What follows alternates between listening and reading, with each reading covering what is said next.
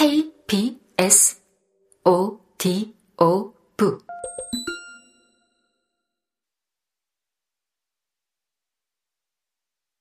다리는 트위터 닉네임이 다리였고, 내 닉네임은 최애 멤버인 제이의 이름에 가든을 붙인 거였다. 가드나하는 어감이 별로였는지 다리는 금세 나를 정원이라고 불러서 결국엔 내 진짜 이름을 부르는 꼴이 되어버렸다. 다리는 그게 내 본명인 줄도 모르겠지만. 다리와 대화할 때는 적당한 말을 골라내지 않아도 된다. 내 말에 무슨 표정을 짓고 어떤 눈빛을 할까 의식하지 않고 편안하게 말할 수 있다. 직접 만난다면? 얼굴을 보고 얘기한다고 해서 달라질 건 없다. 다리 앞이라면 어색해하거나 긴장하지 않을 자신이 있다. 그건 다리이기 때문에 가능한 거다. 나도 학교야. 다리에게서 답이 왔다. 다리도 학교에 있구나. 만약 우리가 같은 반이라면 야자 시간에는 블루투스 이어폰을 연결해서 같은 노래를 듣고 매점에선 W가 좋아하는 과자와 아이스크림을 사 먹겠지. 이미 수십 번은 그려본 모습이었다. 그래, 공부 열심히 하자. 하기 싫지만. 메시지를 보내고 휴대폰 화면을 껐다. 휴대폰을 서랍 깊숙이 넣었다. 복잡한 기분이 밀려들었다. 멤버들은 지금 뭘 하고 있을까? A7은 내가 볼 수 없는 곳에 있고 나는 여기 앉아 방정식을 풀어야 한다. 내가 감히 가늠할 수 없을 정도로 그들과 멀리 떨어져 있다고 생각하면 어쩐지 깊은 물 속으로 천천히 가라앉는 것만 같다.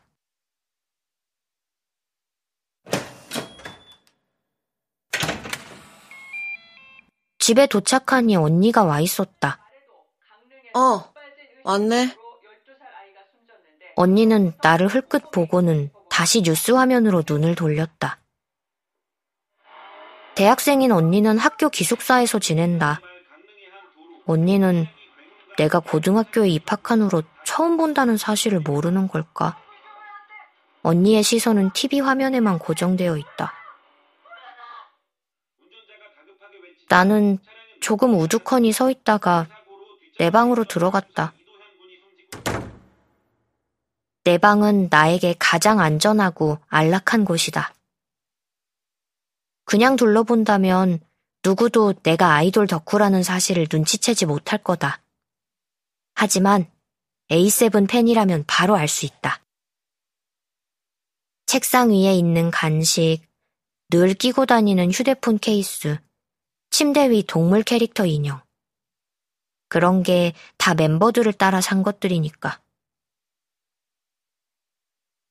사실 내 취향은 잘 모르겠다. 그냥 멤버들이 라이브 방송이나 음악 방송 출근길에 가지고 나오고 팬 커뮤니티에 구매 링크가 올라오면 나도 얼른 사는 거다. 살지 말지 고민하는 사이에 품절될 때도 자주 있으니까. 침대 밑엔 앨범과 굿즈를 넣어둔 상자가 있다. 가족들은 아마 모르겠지. 출장 때문에 집에 없는 날이 많은 아빠는 웬만해선 내 방에 들어오는 일이 없고 엄마도 내 방에 있는 물건 따위에는 별 관심이 없다. 멤버들의 캐릭터가 그려진 스티커를 봐도 그냥 문구점에서 파는 건 줄 알고 대수롭지 않게 넘길 거다. 언니는... 글쎄, 언니는 어떤 반응일까? 자기가 준 용돈을 이런 데 쓴 거냐며 잔소리를 하려나?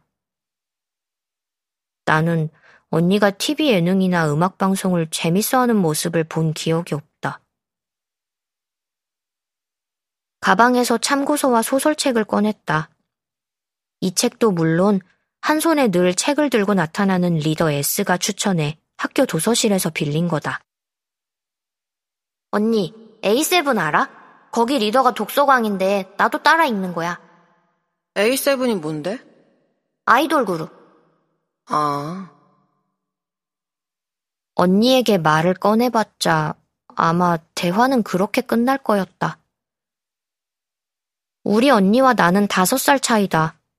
내가 초등학교 1학년, 언니가 6학년이었던 그 1년 말고는 언니와 내가 집 밖에서 같은 울타리에 속한 적은 없다. 5년이라는 시간만큼 나보다 늘 앞서 있는 언니는 지금 여기서 내가 바라보고 있는 걸 함께 봐주진 못했다. 내 얘기를 들어줄 사람이 간절하게 필요할 때 떠올리고 찾게 되는 사람은 가족 중 누구도 아니었다. 갈증이 났다. 문을 열고 거실로 나오자 온통 어두컴컴했다. 안방도 언니 방에서도 아무런 기척이 없었다. 다들 벌써 잠자리에 든 모양이었다.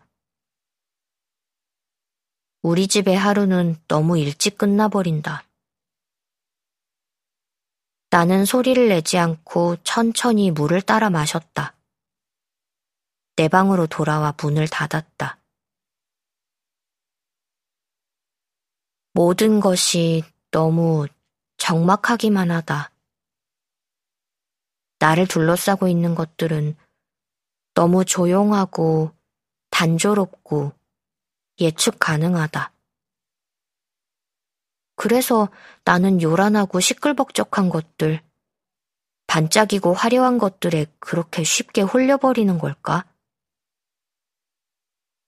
언제나 현실에 있는 것들, 내 손이 닿을 수 있는 거리에 놓인 것들은 나를 채워주지 못했다. 그래서 나는 아주 멀리 있는 것들, 다시 태어나지 않는 이상 결코 닿을 수 없는 것들을 줬게 되는 건지도 몰랐다. 나는 이 슬픈 진리를 아주 오래전, 너무 일찍 깨달아 버렸다.